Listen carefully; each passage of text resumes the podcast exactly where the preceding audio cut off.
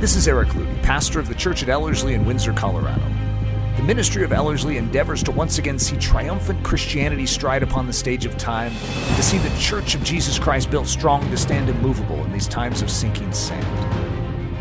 We hope this podcast is an encouragement to your soul. If you would like to stream live or visit us in person or even support us financially, please go to ellerslie.com to learn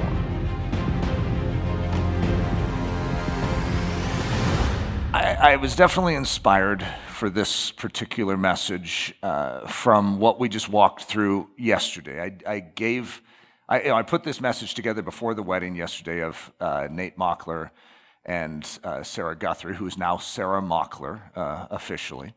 Uh, and we just, as a church body, reviewed that wedding and uh, I think it was just we were awe, awestruck with the beauty of our Lord expressed in and through that. And that was very, very precious. And so the title, uh, The Art of Waiting, uh, could indicate that I'm talking about waiting for marriage. And it could be applied that way because that's one application of this element of waiting. But when you get married, that doesn't mean you stop waiting in your life. Waiting is an is an exercise of the soul that is very present in a growing Christian life.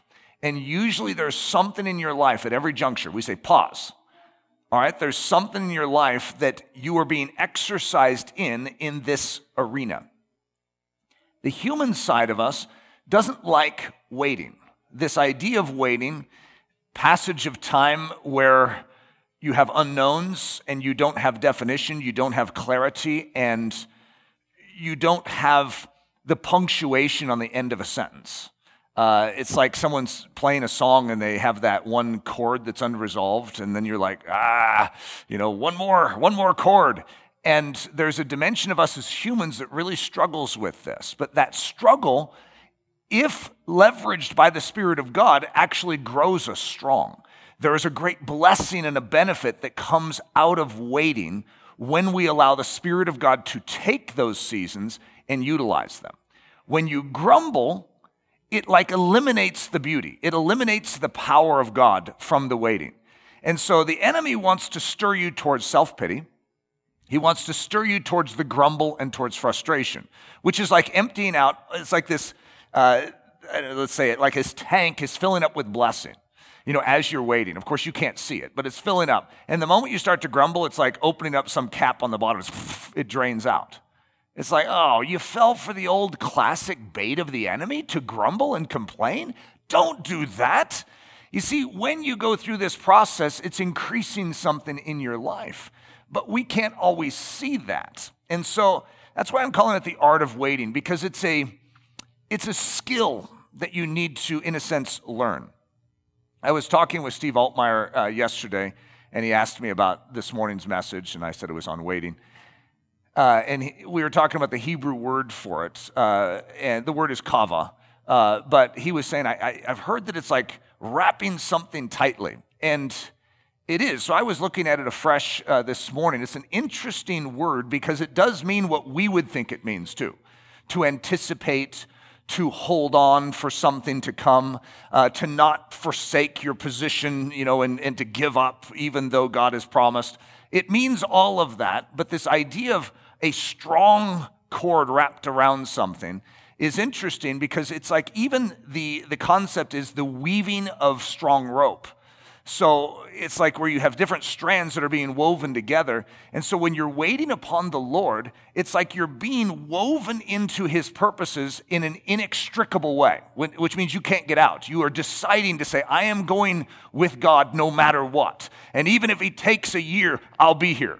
Even if he takes 10 years, I'll still stand here. Even if it's 50, I'll still remain. It's a position of faith in knowing that God will do it. And so you are inextricably tying yourself to his agenda and you are waiting upon the Lord. So that idea, I think, is tremendously beautiful. And so we'll just sort of unpack this as we go. Uh, hopefully, this is going to be on the shorter side as far as messages. I don't know why I said hopefully. Why, why would we hope for a short message? That, that's ridiculous. Uh, but one of the things that this triggered is, and I don't remember what it was, but watching Nate and Sarah prepare, and just knowing the integrity of their relationship was really profound. And it just it reminded me of what I'm going to call Eric's life lessons. Okay, so I have over the past years at different times like gone through life lessons, and I had a podcast series that went through my life lessons. I don't remember how many there are. I think there's like 20.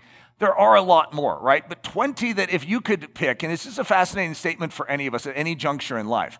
What are the key things that God has taught me that if I was going to pass along to my kids, just a handful of really good nuggets, what would it be? Or if, if, say, a group of men were standing in front of me and said, Could you give me your best stuff? What would it be? And it's interesting. I don't know if that's, that's a hard thing to answer because there's a different answer if you were to say, What are the most important truths in someone's discipleship? And what are the key truths that have most shaped you? Now, it should be the same answer, right? But sometimes you just want to presume. It's like, okay, you mean when I have these foundational truths, which are the ones that had the most impact on me practically? Like there was a fireworks display that went off, and I got a whole new vision for my life. It's sort of like when someone says, Who's your favorite character in the Bible? You just want to say, Okay, we're all assuming that it's Jesus, but you mean in addition to Jesus. And that's sort of the way these life lessons are. Uh, so I'm just going to give them to you real quick. They, in, in hearing them on the screen, it doesn't actually help you uh, know what they are, but at least will let you know. Uh, the endless frontier, the principle of no, the Mayflower screw, the puddle principle, hammer and chisel, the principle of manure, getting the Proverbs out on the table, the principle of gentleness, the principle of recalibration, the leap for joy, the lowest seat, but what would they say? Prince, the principle of always, wear the badge, sacred waiting, rules versus relationship, the treasure map, don't ever read your press clippings, it must be personalized, and piles of stones. See, you just learned a whole bunch right there. You're just like, I just, my life was changed uh, this morning. Okay, that's Eric language. Okay, if you were to bring up any of those, it's like, oh, yo, that's a whole trigger for me. I could start talking about any of those. Now, you're going to notice I'm going to emphasize one sacred waiting. And so that's sort of what I'm going to unpack today is this idea. This is a very big part of my life. It's not just a part of my pre-marriage relationship. If any of you have re- ever read the love story of Eric and Leslie, it's really good. Uh, I mean, it's really good. Uh, of course, every, every one of us that has a love story written by God for us tends to be biased that it's really good, right? Because it's written for us, and God is very good at tailoring His purposes, His calling to our life. But waiting has not been just a part of my pre-marriage years; it is a part of every aspect of my life. So, the principle of waiting. Uh, again, like I said in the beginning, this is not something that we gravitate towards. And sort of, we don't even really like always having someone, you know, a pastor bring up something like this either, lest God bring us through an extra difficult season of waiting because Eric had to bring it up. It's like, if he hadn't said it, I bet I wouldn't have gone through it. So, there's different types of waiting. A lot of us think of waiting in a very passive sense where it's like you're standing in front of the, the microwave and you're waiting for it to finish. And it's just a passage of time where you're trying not to grumble. You don't really have a job to do other than just to endure the passage of time. And that's an incorrect understanding of how waiting works biblically. You see, waiting is a very active thing. It's not a passive thing where something else is doing all this work and you're just sitting there staring and you know it's this blankness where you're just like oh i can't wait you know for this finally to be finished. When in actuality it's a very active engagement. And so one of the mental pictures i think that best un- enunciates this is a farmer. A farmer has to be excellent at waiting especially in certain climate zones okay? My, i had two granddads that were farmers out in idaho. And in idaho uh, you know, they have irrigation systems, and certainly, like in the Midwest, they might have, you know, it's rain. You know, you actually have enough rain where you, you, can, you can actually, you wait on the rain. And if the rain doesn't come, it's a big deal. But the irrigation system is if it's a drought, you're still waiting for them to release water uh, for you. And then you have to wait for the crop to grow. There's nothing worse, you know, for a farmer to do than to try and dig up his potatoes to see if they're growing. It's just like carve into the soil. It's like, oh, I guess they were growing. Now it's like, what do I do with this? So you have to be patient even when you don't see something. And that waiting is part of what proves the farmer a good farmer. Because the farmer has a job to do, and that is to till the soil, to then plant the soil, to then weed the soil, to water the soil, to weed the soil, to water the soil, to weed the soil, water the soil, and wait, wait, wait, wait, wait. And if he follows the rules of farming, the way it's been prescribed by his dad and his dad and his dad before him, he will get a crop. You see, his waiting will be rewarded. A farmer knows that. Okay, now there are things that can happen like tornadoes. Okay, but barring the extreme, that farmer, when he does his job and he waits properly, it does not mean the absence of work on his part. He has something that he brings to the table. And that's what many of us forget when we are waiting is that there is a job for us to be doing in the process, and we oftentimes don't know what that is. It's not a very tangible thing to us. My flight out of gate 43, United Airlines promised. This is a another one that I think really helps enunciate it to me. You know, because for me it's metaphors and illustrations that really locks things in. But if I was flying on United Airlines out of gate 43 I would receive a promise from United Airlines. Now, we all know that during the last couple years, airlines can promise, promise, promise, and not deliver, right? And cancel the flight because they are short staffed. Okay, so let's imagine that we go back two years and we get back to the normal years of flight, right? But you receive a promise. Now, this isn't a promise from God, this is a promise from United Airlines. And ironically, you will Fix your life around that promise, trusting that United Airlines is going to come through for you. Isn't that an interesting thought? Now, it's not even God talking to you, but you will do all sorts of work. You will actively engage in a waiting process, even though you can't see that plane. Because you have received a promise, you are going to go through great efforts to get to that airport, to that gate, with the confidence that when you do, United Airlines will have done their job. So let's walk through that. So I may wish to fly now. Okay, here I am in Windsor, Colorado, and I'm like, I just wish I could be there now. However, there's a process I have to walk through. And I'm to call that process waiting. Now, even though the process is waiting, in other words, I don't have the destination immediately, and I may want it right now, there's something that I need to participate in to get there. So I may wish to fly now, but I must wait for the right time to fly. I must do all that is necessary in the meantime to ready myself for the flight. I must pack. I must hop in the car. I must drive to the airport. I must park my car. I must go through security. I must walk to the terminal. I must walk to the specified gate. How can I go through all these steps without seeing the plane? I just, it's, a, it's the question for every one of us as Christians. How can we go through all of this even though we have not seen Jesus coming in the clouds? It's like, do we actually make effort and do things even though we can't tangibly see something yet? Yes, because we trust the Word of God. If God has said He's going to do something, then we build our life in a waiting model around the anticipation for that. I've oftentimes said no one waits at a bus stop if they were not told that a bus was going to come. The reason they wait there is because of a bus schedule. Someone says, the bus will be here at such and such a time. And so then you go out in the rain and stand there.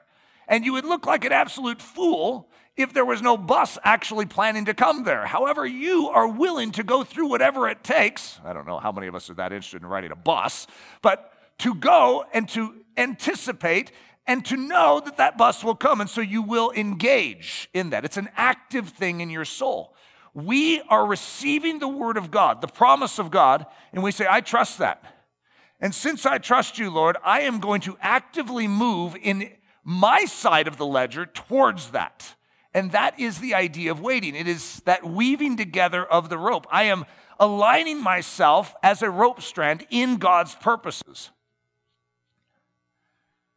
To wait in such a fashion, I must have confidence that when United Airlines declares that there will be a plane waiting at gate 43 in Concourse B to fly me to San Antonio, that they are telling me the truth. I am basing my waiting upon a credible promise from a credible source. The promised RV. So when I and I don't know how old I was, I want to say eight, okay, but I could have been nine or ten. It's somewhere in that range. And I remember it vividly, but I don't remember my age. My kids always remember their age. It's like, and I was 11 and a half. It's like, how do, how do you remember that you were 11 and a half? And I just don't. So I'm in a range of like 8 to 10. It was the first night I ever drank coffee. Uh, I remember that too. Uh, so, but my parents left on an adventure and they were going to get something special for the family. And I don't remember if I knew it was an RV, okay, but I may have. I don't, I don't quite remember those details. I just remember they were going to get something very special for the family. And so I know my parents are going to return, but they didn't give me an exact time, which is really hard. And have you ever noticed that that actually fits the kingdom of heaven really well? God says he's going to do it, but he doesn't give you an exact time of when it's going to happen. I'm coming soon. Define soon. And soon is not defined. It has a lot of movement potentially to it. It could be one minute, it could be 2,000 years. And that's a unique thing to address in your soul when you know something's coming, but you don't have an exact time on it. And that again involves this idea of waiting, where we're anticipating the return of the bridegroom. If you're the servants, then you stand there and you wait knowing he's going to return. So you have everything in order and you are anticipating. And this is the idea of waiting. And so my parents are going to come, and I sipped on some coffee that night, even though I may, may not have been the right thing for me to do. I still feel a little guilt over it. But, you know, and it wasn't even that good, right? So even guilt with bad taste, yeah, that's a terrible combination. I still don't drink coffee uh, to this day. Uh, but I, I remember, and I call it fogging up the windows. I stared out that front window in our dining room down the street, and I could see the corner where my parents would come down. There's only one avenue down East Fremont Drive. And so I stared down that and, you know, all night long. And it felt like it was, you know, literally multiple days, but it was probably just multiple hours. And I'll never forget the moment when the front of the RV turned the corner and my parents had an RV. And they pulled in front of our house and it was, I mean, literally one of the most exciting things. Now, my story sort of has a dark turn to it because the HOA wouldn't allow my parents to have the RV in the neighborhood, so they had to return it. But that's beside the point, okay, guys? Let's eliminate that from the story. It was so exciting to see that my anticipation and my waiting was rewarded with something I knew would happen. Why did I know it would happen? Because it's my parents. Of course, my parents aren't just going to stay away forever. And of course, my parents, if they said they're going to go and do something and get it for the family, they're going to come back, right? It's my parents. How much more so God the Father? If He says He's going to do it, He's going to do it. He's going to come through for you. He's not giving you His word and then saying, Oh, did I say that? I don't remember saying that. He has promised and He cannot lie. He is going to come through for you. Isaiah 40, 31, my favorite scripture growing up. You know, when you're a kid, you get asked what your favorite scripture is, and this was mine. And I know for some of you, you're like, yeah, that was in my top list as well. They that wait upon the Lord shall renew their strength. They shall mount up with wings as eagles. They shall run and not be weary, and they shall walk and not faint. That's a pretty strong response to waiting upon God. And so when we wait upon the Lord, when we get connected inextricably to Him and say, I will not move from this position, I know you're going to come through for me. I am with you, Lord, no matter how long it takes. And by the way, when you say no matter how long it takes, usually what you mean is, you know, even if it's a week, you, you weren't thinking through that all the way. Even if it's three years, even if it's 30 years. And if you read the Bible, there's a lot of passages of like 40 years. It's like, oh, no, no. God, don't, don't, don't, don't read that. Don't read that. Isaiah 30, 18. Blessed are all they that wait for him. You see, there is something about this non grumbling, non complaining, non self pity version of life that rests in God and trusts him even through the passage of time, saying, God, I know you're going to do it. God, I know you're going to come through. God, I know you're going to turn this to good for those that love you and are called according to your purpose. God, I know you. I know you're going to do this. And when you don't drain, you open that cap on the bottom and drain out all the blessing that is actually filling up, and you're willing to walk through it all the way to the end, there is such a magnificent beauty that comes out when you allow God to do it His way in His time. Zephaniah 3 8. Wait upon me, says the Lord. Psalm 25 5. Lead me in thy truth and teach me, for thou art the God of my salvation. On thee do I wait all the day. Psalm 27 14, wait on the Lord. Be of good courage, and he shall strengthen your heart. Wait, I say, on the Lord. So it's not just a command to wait, but it's also be of good courage. May your soul be uplifted this morning just to freshly know that God is faithful and true. He will come through for you. If He says He'll be there at gate 43, He'll be there. He will not fail you. Our God is true to His word. Our waiting is not in vain. Psalm 37 34, wait on the Lord and keep his way, and he shall exalt thee to inherit the land. There's a lot of blessing and strength that comes with waiting. Psalm 130, verse 5 I wait for the Lord, my soul does wait, and in his word do I hope. Proverbs 20, 22 Wait on the Lord, and he shall save you. So I'm using the word sacred waiting. That's just a term Leslie and I have because there's waiting. You can wait. You don't need to be a Christian to wait right? That, that's, that's something that exists. People have to wait all the time, wait in line, you know, and they might grumble a little, right? But you can wait even though you're not a believer. But sacred waiting is this idea of trusting that God knows how to choreograph our lives better than we do. Have you ever noticed that if you were to go on your timetable for things, if you've ever had the, the, the ability to look back and say, wow, God, your timing was perfect. Wow, if I had done it, I would have done this quickly and I would have been in this mess. In other words, sometimes you're being led by God. And so, but then you anticipate the next step too quickly. You're like, oh, I see where you're going with this. And then you take the step instead of God leading you in that next step. It's like you fulfill uh, the end of the sentence. It's like, oh, I, I see where you're going with this. You know, it's like the river, it's just flowing in this direction. I'm going in this direction. When in actuality, God has brought you here, but He may have a turn and it's an unexpected one. And he's going to get you where he's called you. I, have oftentimes said, if he tells me to get to that doorway there, you know, that little entryway into the hall, you know, I can just say, oh, I see what you want now, and I just walk. However, when I say, okay, God, how do you want to get me to that doorway? It involves a sharp turn to the left, you know, for a year, and then over here to the piano, and then, oh, oh, back over here to this door, you know, where the fire extinguisher is, and then maybe back to the back of the room. I'm like, God, I thought you were calling me here. He says, I am. I gave you insight into something I want to do in your life, but there are a few stops I have along the way to make you fit for what I'm calling you to do when you get to that doorway. And so, to wait upon the Lord is to engage in His movement even if it seems contrary at the time. I have a whole bunch of stories in my own life where I could say, Wow, Lord, the timing of the Lord was perfect.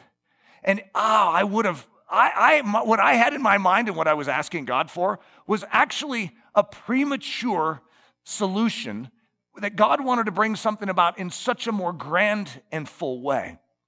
So sacred waiting is doing it His way, it's His set apart way of leading sacred things. These are things in our life that are extra special and have the holiness of God around them. They are other than the world's things. They are special in the kingdom of heaven, like a marriage, okay? A marriage is a sacred thing in life. A chair, eh, it's not sacred, okay? A chair is just a chair. It's not bad. It's not like an evil thing, but it's it's not a sacred thing, you know, but a marriage, oh, that's a sacred thing a family. How about your children? This is a sacred part of your life. So it's it, those areas of your life where god has a special uh, highlighter pen that he has come out and says this is where i need you to have extra special care. And these sacred things are very very important. So in every area of life there are sacred elements. Okay so i have up on the screen in romance. In the area of romance, since we just had a wedding yesterday, that's fresh in all of our minds. And if you're single, it's probably extra fresh. Uh, and you know, it's funny. When, as, as, a guy, I didn't really think about my what my wedding ceremony would look like. I, I feel bad about that. But I didn't. I don't know that I care. I just want to be married, right? Let's get past the marriage ceremony. Let's just get this thing going, okay? And but for a girl, it's like every little detail. Uh, it's like what their dress looks like. I was talking to someone yesterday. It's like, so did you want to dress with a long train and she said, No, no, it's going to be right to there. And then, you know, and she had elaborate description. It was actually pretty cool. I was like, Wow, I never once thought about what my tux would look like. Uh, but I think that's really neat because it's an anticipation. And a boy, a boy or a man approaches that maybe a little different with different priorities, different thoughts, and yet the blending together is very, very special. But in romance, I'm going to say a handhold, okay? Just taking someone's hand is a very sacred thing. You see, if I shook your hand today, it's not a sacred action. It's a pedestrian connection that has value. It's, it's still showing value and, and love and care, but it's, it's not a sacred touch. But there are touches that are very sacred and they're set apart and they're supposed to be reserved for special times. And so, uh, when I, this is going to be an awkward story, but uh, hey, join me in it. Uh, the first time I ever held a girl's hand, oh, this is embarrassing. Okay. I was in uh, a movie theater, and I had this girl next to me that I was uh, interested in. And this is one of the most, this is embarrassing too, because I had my keys, and I didn't even drive at this time. So it shows you my age range. Uh, and and I had keys in my hand, probably to open the front door of the house. I'm not sure what they were in my hand for, but uh, they were in my hand, and her hand was just an inch from mine. And so with my pinky, I reached out, and then she reached out, and we were, I was holding pinkies. And then it was like two fingers, but the problem is I had a key that was uh, poking into my hand, and it was cutting off some sort of blood flow. And so pretty soon my hand went numb my arm went numb, the side of my body was starting to tingle, and I refused to let go. I mean, that's how special it was. Now, it's interesting when you prematurely engage in something sacred, it loses its beauty. It's like it empties, like the cap on the bottom of that tank. It empties it of its beauty. It's very fantastic when you first touch it, but if it's premature, it's like it doesn't have the protection of heaven. But when you savor it and you keep it for the sacred moments in agreement with God's choreography, like now, it not only is spectacular, but then the spectacular can last. And so a sacred handhold, a sacred kiss, a sacred touch, a sacred word, a sacred question, a sacred vow. Okay, now if, if you understand the flow of romance, I just covered a lot of territory there. But when you rush these things, they lose their beauty. When you wait for them in agreement with God's timing, it like somehow maintains its togetherness. It's there and it can last. You see, God wants us to do it His way, not because He wants to penalize us, but because He wants to bless us. You see, with that waiting comes blessing. With that waiting comes greater strength. It's like the tank is filling up and it's hard. I remember uh, see, I had thrown out kisses a little uh, more freely than I should have. Okay, now I don't want to go too much into my background because it's not very fun to remember. But let's just say that uh, a kiss had lost its beauty, and that really bothered me. And so I came to God before I met Leslie, and I said, I, I, I just, I feel like I've really just messed up this area of my life. Lord, is there a way of you redeeming this? You know the answer to that? Yes. God loves to redeem, but we have to hand it to him. It's sort of like, God, okay, teach me how to wait. Oh, he did. And I remember when Leslie came into my life, my resolve was to do it differently. I didn't know what that looked like. But one of the things was uh, it didn't. I didn't even know if I should hold her hand. I didn't know how this works. You know what am I? And so I still remember. I used to always hug. I'm a very huggy guy, right? Until I had Leslie in my life, and then I didn't know what to do because I wanted to do this right. So I remember her getting off a plane. This is before 9/11, where you could actually go to the gate. No, I got off the plane, and she was there with her family, and I hugged all of her family members. But now I was in a relationship with her, so I just stood there and bounced on my toes. And then she, I don't know if you guys have ever heard this story, but she, we were rock climbing and she was coming down off a rock and I didn't know if I should touch her hand. So I held out a stick. she still remembers that.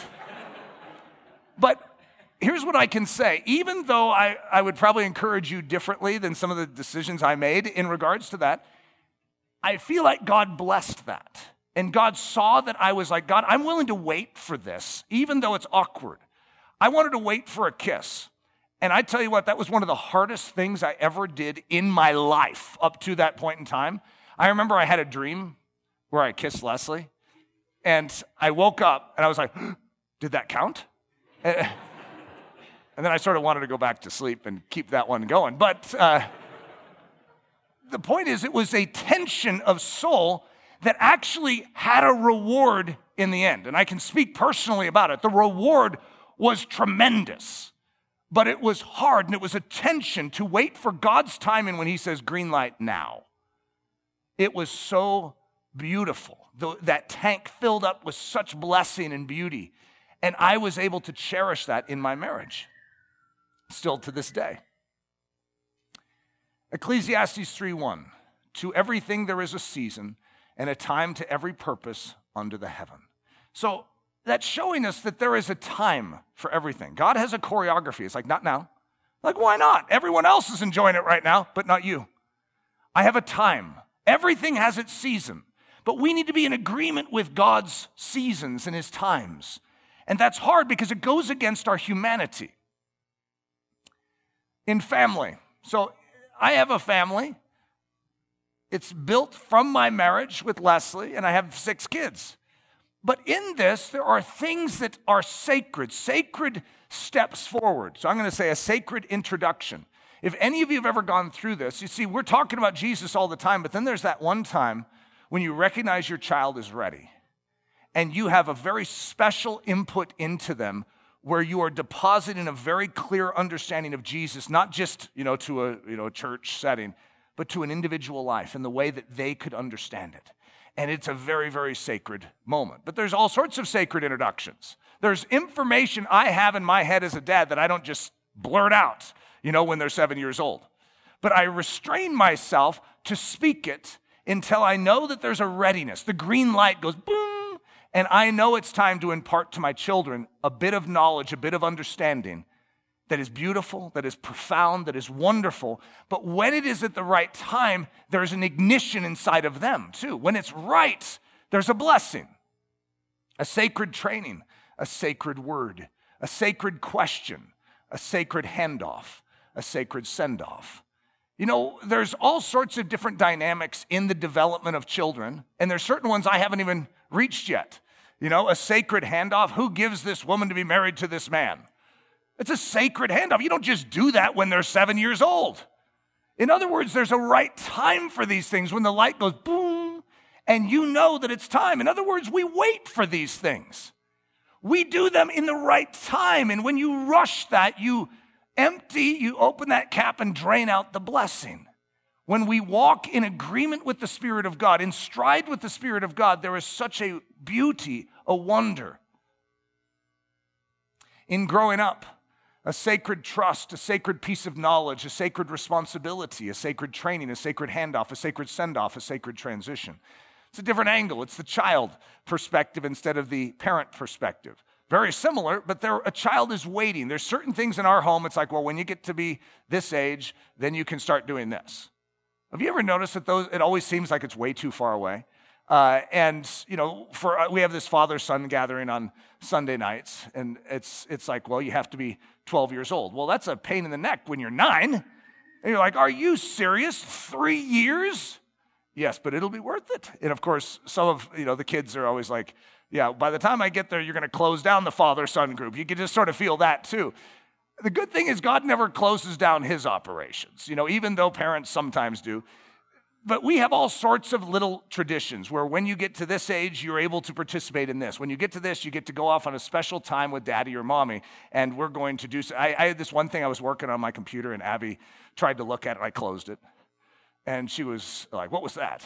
I go, Well, you'll find out when you're 12. And she was like eight at the time. She's like, What? When I'm 12? Now she's 12. Whoa. You have to remind me about that, pumpkin. In church, you know, in church, we have the same thing. There's a choreography, a sacred meal. You see, it's supposed to be set apart, it's supposed to be different. We're supposed to commemorate something with it. It's a very, very special thing. A sacred commission. When you're laying hands on someone, you don't do it quickly. You do it when the green light goes off. And so, actually, there's something even in the church that is very similar a sacred send off, a sacred confrontation. If you've ever walked through church discipline, you don't want to do that haphazardly or too quickly either. You want it to be done in the green light agreement with God because it's, these are challenging things. A sacred blessing, patiently awaiting the sacred moment. The words I love you. So, the words I love you were something my mom said to me Eric, never tell a girl you love her unless you plan on asking her to marry you in the next sentence. What? And I had that following me around all throughout my life. And so, because, you know, it's like if you're cool and you're in a relationship, those are powerful words. But I always had my mom, you know, saying that to me. I was like, oh, great, now I can't do this. And as a result, even when I was in a relationship with Leslie, it was, there were some awkward moments because I wasn't prepared to ask her to marry me in my next breath, thanks to my mom's quote. And so I remember I was signing this letter to her I really, really, really, all caps, like you. Eric. And but at the same time, Leslie knew that I was preserving those words. So when I spoke those words to her for the first time, my girl Leslie, I love you. Will you marry me? You want to know how valuable those words were? Because they had been spared, awkwardly so, even for her, it's like, you've got to be kidding. You can say it, Eric. You know, I'll understand. It's like, I can't. I can't because unless I'm going to ask you to marry me in my next breath. Now, you don't have to live with my mom's quotes, you know, in, in your head. But for me, the value of reserving that until the green light made those words so precious, even to this day. The choreography of the Holy Spirit. Isn't that interesting and a, a beautiful thought to think that God is really good at choreography? That He's very good at moving things into place. And it's beautiful. The way that He choreographs is perfect. I could know that God desires to do something in my life, but often I must wait for the sacred timing for this something to arrive. The passage of time between the promise and the fulfillment is where the sacred waiting unfolds. When we wait, we discover that God is a masterful choreographer and he always supplies the perfect ending. I'm going on record right now of saying this is true. This has been proven true in my life so many times over. There are times when I want to grumble and I want to say, God, I think you are overlooking the fact that you need to finish the sentence that you started. You, you, you stopped short somewhere along the line. This is taking a little longer than it should. Or is it? It's never taking longer than it should.